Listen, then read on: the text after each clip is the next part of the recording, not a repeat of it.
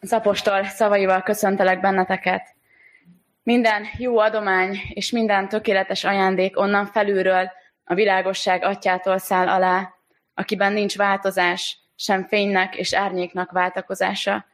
Az ő akarata szült minket az igazság igéje által, hogy mint egy első zsengéje legyünk teremtményeinek. Kegyelem néktek és békesség Istentől, a mi atyánktól, és az ő egyszülött fiától, az Úr Jézus Krisztustól. Amen. Majd a fejünket, és imádkozzunk. Drága Urunk, menje édesatyánk, dicsőítünk téged azért a gazdagságért, amely te magad vagy. Felfoghatatlan számunkra mindaz, ami a te dicsőséged által körbevesz minket. Magasztalunk téged ajándékaid sokaságáért, amelyekkel nap mint nap, így ma is elhalmozol bennünket. Ajándékaid között különösen is hálásak vagyunk, azért a legfontosabbért, hogy te nem céltalannak, hiába valónak teremtetted az életet, hanem azért, hogy mindannyian veled kapcsolatban élhessünk. Szeretnénk ennek a hálának a teljességében élni minden pillanatban, hiszen valljuk, hogy a te kegyelmed nekünk mindenre elég. De látod, Urunk, hányszor elbukunk ebben a törekvésünkben, amikor valamiben nem téged látunk meg elsőként, amikor nehéz megvallanunk igazságodat, amikor elmerülünk a földi gondolatokban, problémákban, hiányokban, és amikor mindezeket a magunk erejéből próbáljuk megoldani, amikor nem a te erős váradba, a te oltalmadba menekülünk külső és belső ellenségeink elől. Látod hiába való törekvéseinket, amikor buzgón próbálunk mindent megtenni azért, hogy elkészítsük a megelégedettség útját. De olyan jó, Urunk, hogy mindezek ellenére is Te nem megítélsz, hanem megszánsz minket ebben a helyzetünkben, és szeretettel emelsz ki minket vergődésünkből, aggodalmainkból. Ezért könyörgünk ma is. Szeretnénk a saját útjaink helyett a Te útjaidat érteni és járni. Szeretnénk minden más helyet hozzád, az egyetlen szabadítóhoz menekülni. Így kérjük, küld el hozzánk szent lelkedet ma is, ő legyen a segítségünkre, a te szavad, a kőszálként megálló ige meghallásában, megértésében. Szent fiadért kérünk, fogadj el, hallgass meg minket. Amen. Isten igéjét, az ige hirdetés alapigéjét Lukács evangéliumából olvasom, a 12. fejezetből, a 13-tól a 21 terjedő verseket, melyekben így szólít meg minket Istenünk. A sokaságból így szólt hozzá valaki. Mester, mondd meg a testvéremnek, hogy ossza meg velem az örökséget. De ő így válaszolt. Ember, kitett engem bíróvá fölöttetek, hogy megosszam az örökséget. Azután ezt mondta nekik. Vigyázzatok és őrizkedjetek minden kapzsiságtól, mert ha bőségben él is valaki, életét akkor sem a vagyona tartja meg. Aztán példázatot mondott nekik. Egy gazdag embernek bő termést hozott a földje. Így gondolkozott magában. Mit tegyek? Nincs hova betakarítanom a termésemet. Majd így szólt. Ezt teszem. Lebontom a csűreimet, nagyobbakat építek, oda gyűjtöm be minden gabonámat és javamat, és ezt mondom a lelkemnek. Én lelkem, sok javad van sok évre félretéve. Pihenj, egyél, igyál, vigadozzál. Isten azonban ezt mondta neki. Bolond, még ezéjjel elkérik tőled a lelkedet. Kié lesz akkor mindaz, amit felhalmoztál? Így jár az, aki magának gyűjt, és nem Isten szerint gazdag. Ez Istenünk igéje.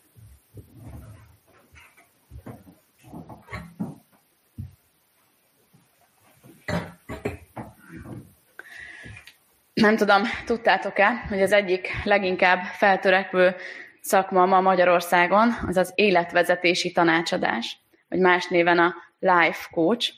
Ez egy nagyon népszerű, egyre többek által művelt, többek által keresett terület. Az egyik szakmai portál szerint Az életvezetési tanácsadó, ha esetleg valaki mégsem ismerte volna, olyan személy, akinek célja, hogy képessé tegyen másokat arra, hogy személyes és szakmai céljaikat elérjék, teljesítsék és túlszárnyalják. Ez lehet például az előlépés elérése a munkahelyen, kapcsolatokban, vagy új lehetőségek fe, felfedezése és egyéb ambíciók megvalósítása. Ezt egy picit egyszerűbben akarjuk megfogalmazni, akkor nem más ez az életvezetési tanácsadás, mint a boldogság keresése, a boldog, elégedett élet keresése. Talán már van is köztünk, aki vett igénybe ilyen szolgáltatást, akár azért is, mert sok munkahelyen is ez már része a, a dolgozók képzésének. De lehet, hogy valaki éppen most tervezi, hogy kipróbálná. Kicsit utána néztem itt a, a szűkebb földrajzi környezetünkben is nagyon bőséges a kínálat, a Google alapján legalábbis. De aki nem engedheti meg magának, vagy idegenkedik ettől a műfajtól, vagy esetleg próbálta már és nem váltotta be mindezen hozzáfűzött reményeket, annak sem kell elkeserednie. Mert a most felolvasott ige felmutatja nekünk, hogy, hogy van egy ingyenesen a nap 24 órájában hozzáférhető minden szükséggel és ismerettel és empátiával rendelkező személy, egy olyan coach, akit úgy hívnak, talán már kitaláltátok, hogy Jézus. Ő az, akire a legtökéletesebben illik a már idézett szakmai portálnak a definíciója. Az életvezetési tanácsadók pszichológiai alapelveket és a saját intuíciójukat alkalmazva eszközöket nyújtanak ügyfeleiknek ahhoz, hogy szembenézzenek a nehéz helyzetekkel, és átlépjenek minden olyan érzelmi akadályon, ami megakadályozza őket céljaik elérésében. Ugye, hogy egy Jézusról szóló definíciót olvasunk, bár lehet, hogy magunktól máshogy fogalmaznánk meg elsőre, hogy ki ő. Jézus nagyon sokféle módon vezeti és vezetheti az életünket. A bolond gazdag történetében, amit felolvastunk, mégis a három legalapvetőbb, a három legfontosabb életvezetési tanácsot állítja elénk. Az első, lássuk őt, Jézust annak, ami. Hívőként is, keresőként is, esetleg hitetlenként is, nagyon sokféle út áll előttünk, hogy kinek, minek látjuk Istent és az egyszülött fiát. Teremtő, de a világot magára hagyó Istennek, egy láthatatlan világ energiának, mi mozgat mindent, egy gondviselő, de szigorú és büntető Istennek, aki a jót megjutalmazza, a rosszat megbünteti, esetleg sikertelen vagy sikeres politikai szereplőnek, esetleg egy olyan automatának, amiben bedobáljuk a kéréseinket és várjuk a kipocsogó nyereményt, talán egy biztos pontnak, egyfajta világító toronynak, ami világít valahol a távolban, és amely felé egyre csak próbálunk közeledni. Biztosan tudnátok ezekre és további más lehetséges képekre is példákat mondani a, a környezetetekből, de tudnánk ilyeneket mondani akár a saját korábbi vagy jelenleg életünkből is, hogy mikor, minek, kinek látjuk őt. És itt a, a felolvasott példázat nem csak egy felolvasott példázat volt, hanem megelőzi egy, egy kis párbeszéd, a példázatnak a kontextusa. Egy ember a sokaságból megszólítja Jézust, hogy ő hogyan látja, arról azt tudjuk meg, hogy ő például nem is ismeri személyesen Jézust, de mégis tekintélye van neki előtte. Így ismeretlenül is a róla hallottakra hagyatkozva megbízik benne, sőt a problémájának a megoldását várja tőle. Most ez is egy lehetőség, így is lehet valamennyire bízni benne, így is meg lehet szólítani, ha nem is tudjuk, hogy tudja valaki, hogy pontosan ki ő. Csak ez esetben nem biztos, hogy azt kérjük tőle, amit ő adni szeretne. Ez az ember, aki kéri az örökség megosztását, ő a kis saját ügyének a jogi rendezésében kér segítséget. E- ebben szeretné, hogyha Jézus megsegíteni őt. Ebből látjuk, hogy ő egy, egy rabbit, egy bírót, egy szakembert lát Jézusban, aki majd elrendezi az ügyét. De Jézus maga utasítja el ezt a felvetést. Pedig mint hogy Jézus számára minden lehetséges, mindent, akár emberi módon is meg tud oldani, megtehetné, hogy egyszerűen elrendezi az ügyet, de elutasítja ezt. Mi ennek az oka? Az egyszerűbb ok az, az az is lehet, hogy, hogy akár az van ebben, hogy nem akar dönteni olyan módon ebben a kérdésben, ahogyan a világban döntünk a kérdésekben. Nem akarja, hogy, hogy azt lássák, hogy ő is a világ mintájára cselekszik, hiszen ő éppen egy másik mintára, nem földi hatalommal akar segíteni rajtunk. De még egy ennél is érdekesebb és fontosabb magyarázat arra, hogy miért nem dönti el ez ügyet, ez ez úgy is kiderülhet, hogy az eredeti görög szövegre ránézünk, ott nem csak a bíró szó szerepel, hanem szó szerint azt mondja Jézus, hogy ő nem bíró és nem megosztó. Ez egy külön szóként, egy külön definícióként szerepel. És ennek a megosztó szónak, ennek valóban van egy ilyen szerep funkciója is ebben a korban, van egy, egy jogi funkciót mutató értelmezése is.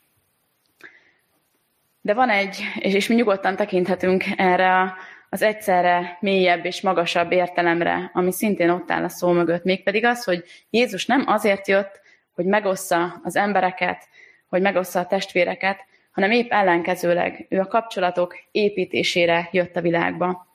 Az a küldetése, hogy az egymással és az atyával való kapcsolatainkat építse, gondozza, helyreállítsa. Vagyunk mi ezzel a az emberrel együtt, akik rendre azt várjuk a környezetünktől, a feljebb valótól, akár Istentől magától is, hogy, hogy osszák meg, amire szükségünk van, és nekik van belőle, juttassák nekünk, ami jár, cselekedjenek úgy, ahogyan szeretnénk. A gyermekek azt kérik a szüleiktől, hogy döntsék el a vitás ügyeiket, ez nagy kísértés szülőként, tanárként is, a munkatársak azt kérik a főnökeiktől, hogy, hogy döntsék el, hogy kinek van igaza, mi az az út, amin tovább kell menni. Istentől meg hajlamosak vagyunk még azt is kérni, hogy úgy rendezze az ügyünket, hogy változtassa meg a másikat. Nem? Tehát a házastársunkat, a munkatársunkat, a barátunkat ő úgy formája változtassa meg, hogy helyre jöjjenek a dolgok. Még szélsőségesebb esetben akár azt is kérjük, vagy ha, ha nem is kérjük, de talán kívánjuk tőle, hogy hogy ő büntesse meg az ellenünk védkezőt, ő tegyen így igazságot, megmutatja az ő életében, hogy nem neki volt igaza. De valójában nem erre, nem ezekre van szükségünk, és Jézus ezt jól tudja. Nem arra van szükségünk, hogy elengedjük ezeket az előbbi vágyainkat a, a megosztásról, az igazságtételről, és így lássuk meg azt, ami és aki igazán fontos. Jézus Krisztus nem bíró, és főleg nem megosztó, hanem maga a megoldás, akiben megláthatod azt, ami fontos. Mert hogy ő maga az. Ez tehát az első, amiben életvezetést kínál ma nekünk. Ne lássuk semmi másnak, hanem annak, ami a kapcsolatteremtő Istennek. A második tanács, gondoljunk az életre annak urával együtt. Mert ha nem így gondolunk rá, ha nem így gondolunk az életre, akkor a bolondok csapatához fogunk tartozni. Bölcsek vagy bolondok vagyunk-e Isten szemében? Ez a tétje annak, hogy mire, kire figyelünk a mindennapokban, hogy mi jellemzi a, a tevékenységeinket, a kapcsolatainkat, a hivatásunkat, a családi életünket, a pénzhez való viszonyunkat. Egyáltalán azt, hogy magunkénak tartjuk-e az életet. Legyen szó akár a saját életünkről, akár a gyermek életéről, akár a ránk bízottak életéről. És nem tudom, hogy használna még valaki régi Károli fordítást, de mondjuk szinte biztos vagyok benne, hogy igen, minden gyülekezetben megvannak a, a régi fordítás hívei, és azok, azok jól tudják, hogy ebben a, abban a fordításban nincsenek alcímek az egyes kis ige szakaszokhoz, perikópákhoz, hanem, hanem folytatólagos a szöveg, és a legtöbb más fordításban is így van ez egyébként. És persze szerintem sokszor nagyon hasznos az alcímekkel elválasztott bibliaolvasás, tehát látjuk a téma megjelölést, értjük, hogy honnan, hová tartunk. Itt ennél a történetnél most mégis felmerült bennem, hogy, hogy ennek talán nem hozzáadott értéke van itt, hanem inkább hátránya. Miért gondolom ezt? Mert hogyha nem lenne az a címe ennek a résznek, hogy a bolond gazdag, akkor egyébként a példázat nagy részét, majdnem az utolsó mondatig úgy olvashatnánk, hogy a gazdagot egy okos, ügyes, racionálisan gondolkodó, szorgalmas embernek látnánk. Hiszen látjuk, hogy dolgozik a javaiért, ha elakad, átgondolja, hogy mit tegyen, és azután munkához lát, hogy megvalósítsa. Mi ezzel a baj? Miért mondja aztán azt neki Isten, hogy bolond? Jó, hát lehet, hogy egy kicsit önzőnek tűnik, elég sokszor szerepel az én névmás az általa mondottakban, a kis gondolataiban, amikkel magához beszél. Oké, az is igaz, lehet, hogy nagyon elégedett önmagából, ez úgy átjön a, a szavaiból, hogy nagyon meg van elégedve önmagával, de hát vagyunk ezzel így mások is, oka is van erre, látjuk, hogy, hogy letett már valamit az asztalra. Miért, miért lenne ettől bolond? Olyan erősnek tűnik itt ez a, ez a szó. És figyeljünk meg, még azt is mondja magának utána, én lelkem, sok javad van, sok évre félretéve, pihenj, egyél, igyál, vigadozzál. És még, még ezzel a mondattal is, még ennél a mondatnál is tudnánk vele azonosulni. Melyikünk ne szeretné kényeztetni magát egy kemény munkanap, vagy egy nagy teljesítmény után, vagy akár attól függetlenül is. Ki ne akarna gondtalanul enni, inni, pihenni, vagy vigadozni, amikor annyit fáradozunk, küzdünk minden nap. De az itt a kérdés, hogy miért küzdünk, miért fáradozunk, mi az a, az a cél, amire nézünk a fáradozásaink közben. Magáért, a jól megérdemelt pihenésért, az örömért, saját magunkért, vagy valami másért. A gazdag ember látjuk, itt kifejezetten magáért ügyeskedik, nincs is körülötte senki más, ez kiderül a, a történet szövegéből. És itt, itt van ennek a lényege, hogy miért is mondja ezt Isten, hogy bolond, mert, mert az látszik, hogy egy valamire viszont nem gondol, nem lát túl a, a földi életen, a földi perspektíván. Az Ószövetség így e, foglalja ezt össze. Bolond az, aki nem tiszteli vagy nem hiszi Istent. A példázat gazdag embere éppen az egyik legfontosabban az élet tulajdonjogának a kérdésében nem érti és nem tiszteli Istent. Bolond, mert csak az időt látja, az itt és mostot, és nem látja az örökké valóságot. Bolond, mert a testre figyel, a lélekre nem. Még akkor is, ha a lelkéhez beszél, de hát a saját lelkét is fizikai örömökkel kínálja. Végül azért is bolond, mert az övének látja azt, ami Istené, az életet belemerül a saját elképzeléseibe, és azt hiszi, hogy mindent a kezében tart, ami, ami az életében van, hogy minden fölött kontrollt gyakorolhat. És Isten ebbe csap bele, ebbe a nagy megelégedésbe, ebbe a meggyőződésbe lép bele a drámai mondatával, ami egy csapásra megváltoztat mindent. Az élet visszakérése. Így olvassuk, bolond, még az éjjel elkérik tőled a lelkedet. Az élet visszakérése az egyértelművé teszi azt, amit nekünk is újra és újra meg kell vallanunk, hogy az élet Istené. Mi legfeljebb csak átmeneti birtokosok vagyunk, nem tulajdonosok. De mi következik ebből? De ebből nem az következik, hogy, hogy akkor többet kell a halára gondolnunk, mert, mert hogy az életet bármikor Isten visszaveheti, és akkor nézzünk inkább a halára, hanem az következik belőle, hogy bátran tekinthetünk rá, Istenre, mint az életet ajándékozó és az életet megtartó Istenre. Jézus azt mondja a példázatban, hogy az életet nem a vagyon tartja meg, sőt, még a példázat előtt. És a vagyon valóban nem. Ezt uh, talán így ki tudjuk könnyen azért mondani, még ha megélni nehezebb is, és uh, ezt látjuk a, a példázatban is. Valami más viszont megtartja, méghozzá örökre. Jézus Krisztus az, amikor elvégzi a megváltás nagy művét ott a kereszten. És ezzel a halál nem a vég, hanem a kezdet pillanatává válik. Ezt nem látja meg ez a bolond gazdag. És mindez nem tőlünk függ, hogy így van-e. Az élet a mi meggyőződésünktől függetlenül is Istené. Általa lett, benne teljesedik ki, és ő tartja meg. De az a mi döntésünktől függ, hogy megvalljuk-e ezt minden helyzetben. Hogy megvalljuk-e ezt a munkában, a kapcsolatokban, sőt, még a pihenésben is és ezen dől el ez a, ez a bolondság vagy bölcsesség kérdése. Sőt, hogy tettekkel ezt hogyan valhatjuk meg, hogy mi következik ebből a mindennap életünkre nézve, erre vonatkozik a harmadik életvezetési tanács, amivel Jézus ma megszólít és vezetni akar minket.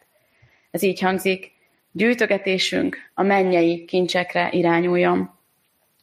Ez a tanács is nagyon fontos, és sokkal szélesebb körül, mint ahogy első hallásra tűnik. Láttam nemrég egy sokkoló videót az úgynevezett horderekről, gyűjtögetőkről. Ez egy külföldi videó volt, de tudom, hogy Magyarországon is létezik ez a, ez a jelenség, ez a tulajdonképpen betegség. Olyan embereket mutattak be ebben a videóban, akik betegesen gyűjtik a dolgokat maguk körül, de a szemetet is, tehát nem tudnak egyszerűen semmitől megszabadulni. Több embert mutattak be, tényleg megrázó volt. Az egyik nőháza olyan volt, hogy lépni sem lehetett a, a halmokba felhalmozott újságpapírtól, alig lehetett átkelni már a, bejáraton is. A konyhája tele volt befőttes üvegekkel, dobozokkal, amik már rég kiürültek. A rég elhunyt édesanyjának a ruhái még, még ugyanúgy megtöltöttek egy, egy fél szobát, mint évekkel korábban és a fürdőszobában meg a korábbi fogkefék sorakoztak az éppen aktuálisan használt mellett. És nyilván ez egy extrém eset, és nem hagyták így egyébként, tehát megnyugtatásul. Hiszem, hogy a videó nem csak erről szólt, hogy bemutatja, hanem hogy érkezett hozzá a szociális munkás, a pszichológus, a segítők. Tehát ez egy extrém eset, bár nem egyedülálló, de ennek kapcsán talán fel tudjuk idézni a saját gyűjtögetési, gyűjtési szokásainkat, esetleg szenvedélyeinket, vagy akár csak gondolhatunk arra, hogy a gyermekek gyűjtik körülöttünk a különböző dolgokat, a focis kártyákat, a matricákat, a kis figurákat, hogy már ezzel is jól begyakorolják és megalapozzák a későbbi vagyongyűjtést, amit pedig felnőttként folytatunk. Persze mondhatjuk, hogy nincs ezzel semmi baj. Természetes, hogy az ember gyűjtöget, gyönyörködik abban, amilyen van, amit szeret, hogy igyekszik megteremteni a maga és a családja számára az anyagi biztonságot. De megint van itt egy kérdés. Az a kérdés, hogy amit szerzünk, amit veszünk, amit gyűjtünk, betakarítunk, arra mulandóságként tekintünk-e, vagy örökké valóságként, tehát egyfajta örökségként, ami, ami túlmutat a mi életünkön nagy kísértések érnek eh, bennünket ezen a téren. A világ arra csábít minket, hogy anyagi és más materiális javakat gyűjtsünk és halmozzunk fel, és az az ígéret eh, társul ezekhez, hogy, eh, hogy ezektől boldogabban, szebben fogunk élni. Valójában azonban minél több dolgot gyűjtünk, annál távolabbra kerülünk a boldogságtól. Van egy római mondás, ami szerint a pénz az olyan, mint a tengervíz, minél többet iszol belőle, annál szomjasabb leszel. És Jézus ezzel szemben arra hív minket, hogy a mennyei kincsekre, az Istenbe és az Istenben való gazdagodásra törekedjünk, hogy erre fordítsuk az energiáinkat. De hol kell ezeket keresni? Könnyű válasznak tűnik, és hajlamosak lehetünk azt gondolni, hogy hát a jó cselekedetekben mi más felé kellene fordulni, tenni kell a, a jót mindenkivel, és akkor minden rendben lesz, ahol csak tudunk, szépen helyesen cselekszünk, és akkor, akkor összegyűjtöttük a mennyei kincseket.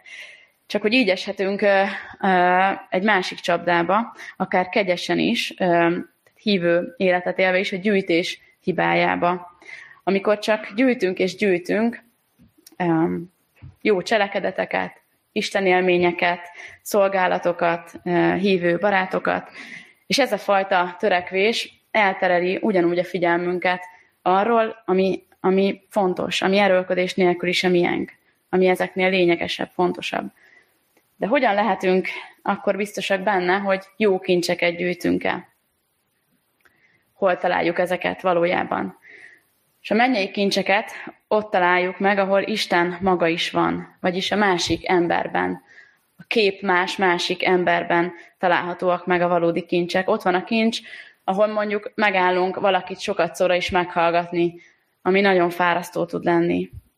Vagy amikor úgy ö, teszünk jót valakivel, hogy, hogy nem látja senki, hogy ezért semmi másra nem számítunk.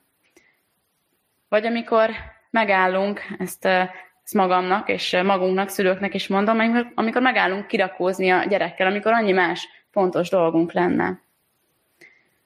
Akkor gyűjthetünk mennyei kincseket, ha egymásra figyelünk, és a vagyon és a más földi javak helyett a kapcsolatainkat, a másik embert építjük.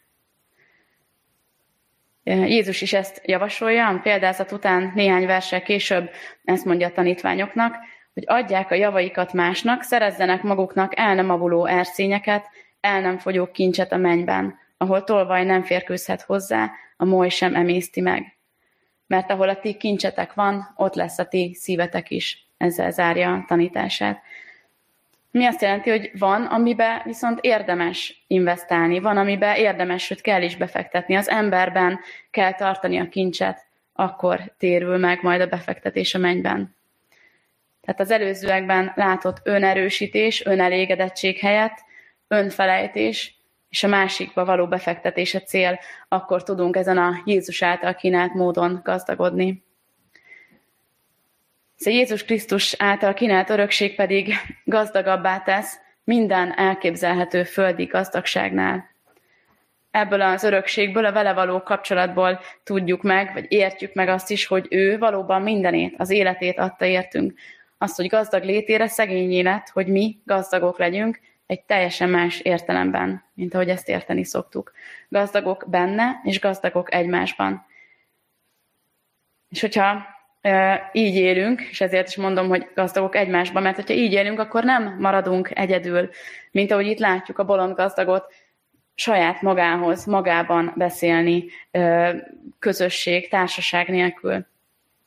Ha rá, Jézusra figyelünk, ha őt keressük mindenben, akkor mindig lesz kihez beszélnünk. És Jézus maga is szólni fog hozzánk. Méghozzá úgy, mint aki ismeri minden gondolatunkat, aggodalmunkat és vívódásunkat. Gergő mondta egyszer a templomépítés kapcsán, hogy akkor csináljuk majd jól, mint a templomépítést, hogyha nem felépülnek egymásra téglák, és közben a nagy hajtásban eltűnnek az emberek, hanem hogyha elsősorban a lelki ház épül tovább, és mellékesen kap majd reménység szerint egy, egy új borítást.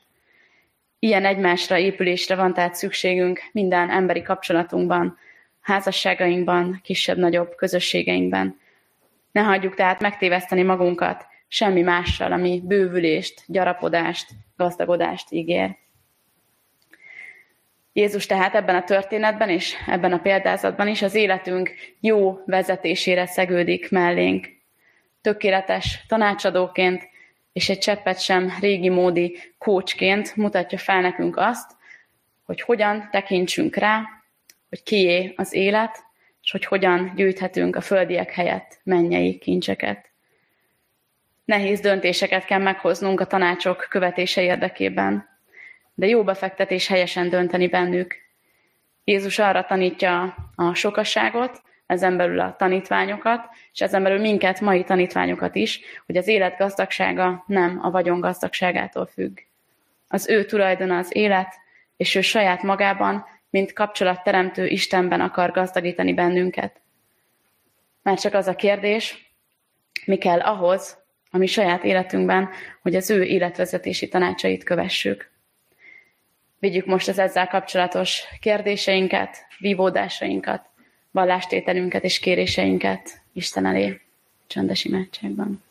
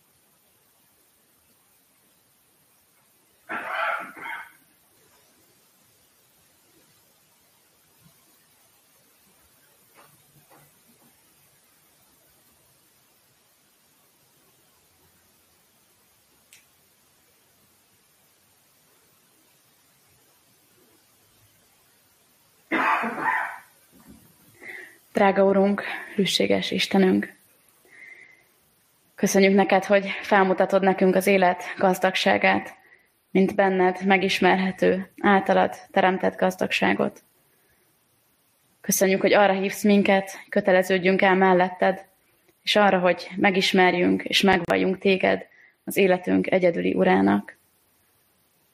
Köszönjük azt is, hogy szeretetből van mindez, és hogy előtted nem kell semmilyen állarcot hordanunk, vagy szerepet játszanunk, hanem úgy fogadsz el minket, ahogyan vagyunk.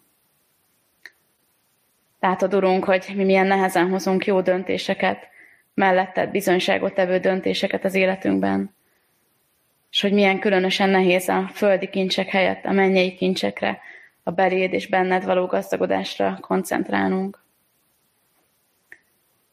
Hogy nehéz téged az aggodalmaink, az életért való aggodalmaink közepette az élet urának látnunk. De szeretnénk elhagyni Istenünk minden olyat az életünkből, ami eltávolít tőled, és magunkével tenni mindazt, ami közelít hozzád.